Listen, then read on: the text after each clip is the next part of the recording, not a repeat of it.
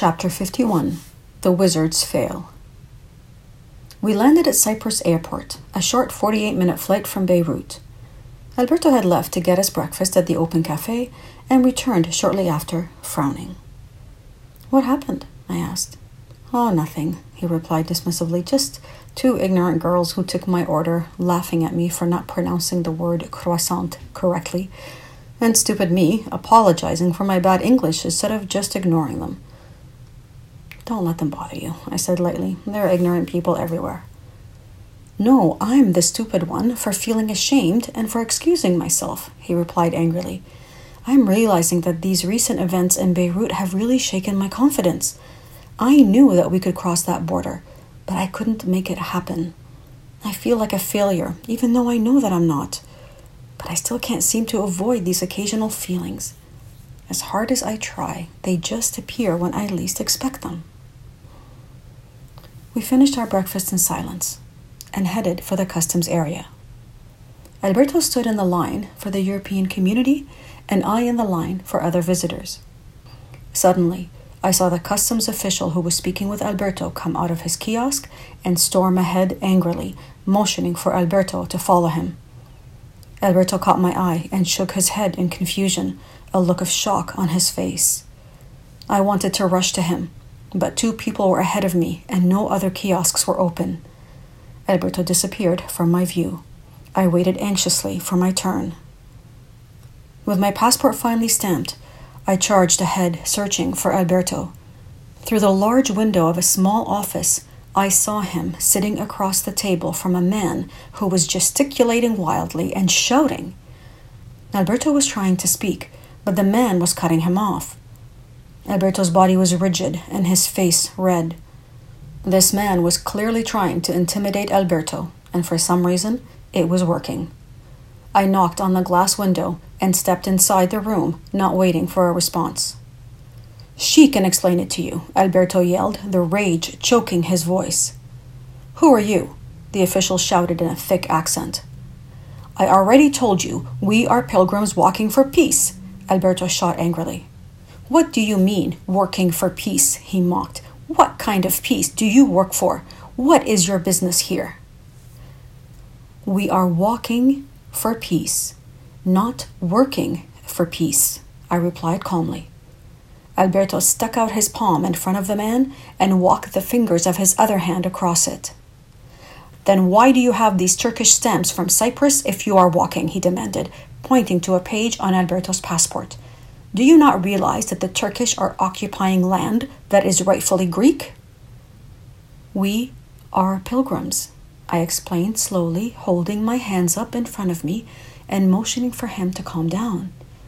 My heart pounded nervously against my chest. We started in Rome and are going to Jerusalem. Our visas in Turkey expired, and we were told to go to Cyprus to renew them. That is what I was trying to explain to you, Alberto fumed, but you didn't even give me a chance to explain. You didn't even want to listen. You don't have the right to speak to people in that way. Hey, calm down, I commanded in Spanish, looking him hard in the eye. How do I know you are these pilgrims? The official demanded. How do I know you are not spies? What proof do you have? I slowly pulled out my letter from Fra Ante and showed him the various stamps we had received from Croatia to Macedonia. I pulled out my passport and showed him the stamp of every country we had walked in, pointing out the dates to corroborate our story. The man looked at Alberto's passport and then mine, matching the stamps. Then why are you in Cyprus? he asked in a hard tone, but the anger had diminished. We tried to cross the border in Lebanon, I continued soothingly, but were refused. The only way we can get to Israel is to fly to Tel Aviv from here. The man nodded, his expression stern. He opened a desk drawer and pulled out a stamp and ink pad. This Turkish Cyprus does not exist, he declared, inking the stamp and pounding it several times in our passports. They are not a nation and do not have the right to stamp your passports.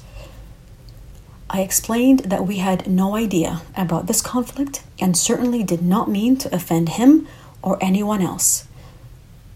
the man strode to the door and opened it for us. Welcome to Cyprus, he said politely, handing us our passports. Bye. Alberto spat out and stormed away. I thanked the man and ran after Alberto.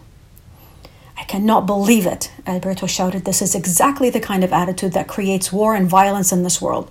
He didn't want to listen. He didn't want to understand. He only wanted to intimidate me, and he fucking did. I quietly kept pace until he stopped. He opened his passport and, in the same angry tone, stuck it out in front of my face. Look at this, he said, pointing at the stamp. Across the Turkish Cypriot stamp was the word cancelled in bold red capital letters. I looked at my passport and saw that it was the same. What right does he have to do this? Alberto fumed. I am in the European community, where I should feel the most welcome, and it is precisely here that I have received the most disrespectful treatment. He stormed ahead again, and I followed him until there was no more airport to stride through. He looked around like a caged animal. We need to get our tickets to Tel Aviv, I said gently. Alberto stopped and looked at me, but I wasn't sure if he saw me. At one of the agencies, we booked the first flight we could find, but it didn't leave for another 15 hours. We returned to the cafe and sat at a corner table, far from prying eyes. There were no words to soothe Alberto, so I left him and walked around the airport, occasionally glimpsing security forces glancing at me, unsuccessfully trying to be discreet. I returned a long while later and found him writing in his diary. When he finally looked up, his eyes were filled with sadness. I was trying to explain myself in my bad English to that angry man, but he wouldn't let me, Alberto whispered. And when I could open my mouth, I couldn't find words to say. My mind went blank, and I could feel my hands tremble. I felt such a deep sense of injustice and impotence at not being able to express myself. His look was now tortured. All this happened just when I was trying to stand up again, to find my confidence. What did I do wrong? I didn't mistrust anybody this time. Why did this happen to me? I felt a terrible aching in my heart watching him suffer. I don't know, I said. I think the worst part was seeing my hands tremble, he said, gazing at his hands, and knowing that he saw it too. At that moment, Alberto the pilgrim, the wizard, all disappeared as if they had never existed. All I saw was the unpleasant and painful image of a frightened little child. His watery eyes looked into mine. How easy it is to forget, he finally said, resting his head on the table. The following hours until we finally boarded our flight seemed interminable. It had been an emotionally charged day, capping an emotionally draining week. I had wanted to arrive in Israel full of light and energy, but rarely had I felt so depleted. Alberto, however, seemed in better spirits, and when I asked why, he simply said, If I can't love the wolf in me, how will I ever love it in others?